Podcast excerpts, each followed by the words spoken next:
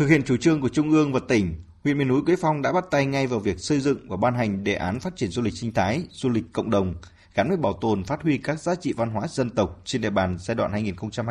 2021-2025, ngay khi có chỉ đạo từ các cấp chính quyền. Đến nay thì nhiều mô hình du lịch cộng đồng được đầu tư đưa vào hoạt động, thu hút du khách như là bản Quọ Muồng, xã Châu Kim, bản Long Thắng ở xã Hạnh Dịch, gắn với thác 7 tầng. Thế nhưng việc phát triển du lịch văn hóa ở vùng đất này vẫn bị hạn chế bởi hạ tầng giao thông, cơ sở dịch vụ còn manh mún, mang tính tự phát. Ông Lò Văn Chiến, điểm du lịch bản Long Thắng, xã Hạnh Dịch, huyện Quế Phong, tỉnh Nghệ An cho biết. Hiện tại là du lịch cộng đồng thì đang thiếu, một là giao thông, hai là điện. Còn cái mùa này thì mùa du lịch nghỉ, mùa đông, thỉnh thoảng có top 2 top gì đó. Theo bà Lô Thị Nguyệt, Phó Chủ tịch Ủy ban nhân dân huyện Quế Phong, tỉnh Nghệ An, sau khi ban hành đề án phát triển du lịch, huyện đã triển khai nhiều chương trình, cách làm bài bản và mang tính bền vững để từng bước khắc phục những khó khăn vướng mắc trong quá trình triển khai phát triển du lịch cộng đồng trên địa bàn. Huyện đã tập trung là nâng cao cái nhận thức, thông qua đó thì trong năm thì huyện đã tổ chức được 4 cái lớp tập huấn, rồi là đưa người dân trực tiếp đưa các cái trưởng thôn bản với các người dân mà dự kiến làm du lịch đi tham quan học tập các cái mô hình ở các tỉnh phía Bắc, và trên cơ sở đó thì huyện cũng ưu tiên một số cái nguồn lực để định hướng và đầu tư hỗ trợ cho người dân. Nghệ An từ lâu được biết đến là tỉnh có hệ thống di tích di sản rất là phong phú và đa dạng, khảo cổ kiến trúc nghệ thuật, di tích cách mạng và di tích văn hóa gắn liền với những doanh nhân văn hóa, nhiều công trình có kiến trúc cổ đẹp với những di tích nổi tiếng tâm linh. Tuy nhiên rất ít trong số đó kết nối được tour với các công ty du lịch. Ngoài dịp lễ hội hầu như vắng khách, ông Vương Hồng Thái, Phó Chủ tịch Ủy ban nhân dân huyện Nam Đàn, tỉnh Nghệ An cho rằng để phát triển du lịch, đặc biệt là sau cái ảnh hưởng của đại dịch Covid-19 thì chúng tôi đã chỉ đạo triển khai, thứ nhất là tập trung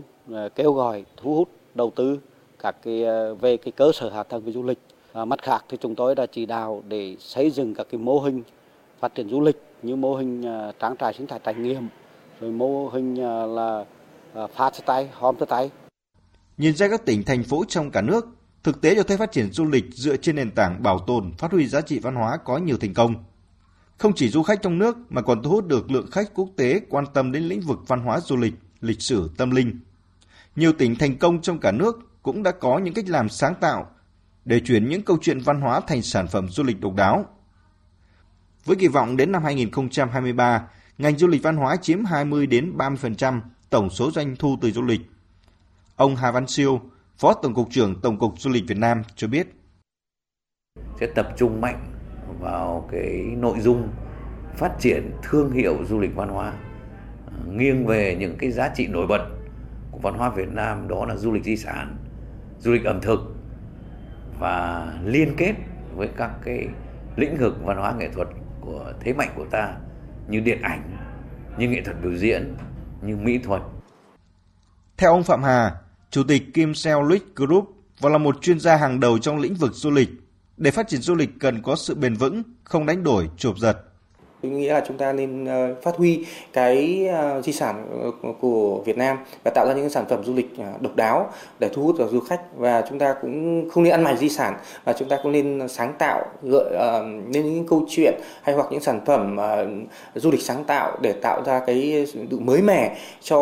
cái mỗi một cái điểm đến hoặc cho du lịch Việt Nam, để du khách có thể đến trải nghiệm nhiều lần hơn, quay trở lại thay vì một đi không trở lại. Theo khảo sát thì sau tắm biển, hoạt động văn hóa du lịch được du khách yêu thích và Nghệ An đang có được cả hai. Tuy nhiên hiện nay các điểm du lịch lịch sử văn hóa tại Nghệ An mới được quan tâm ở góc độ bảo tồn, chứ chưa phát huy được giá trị văn hóa trong phát triển du lịch.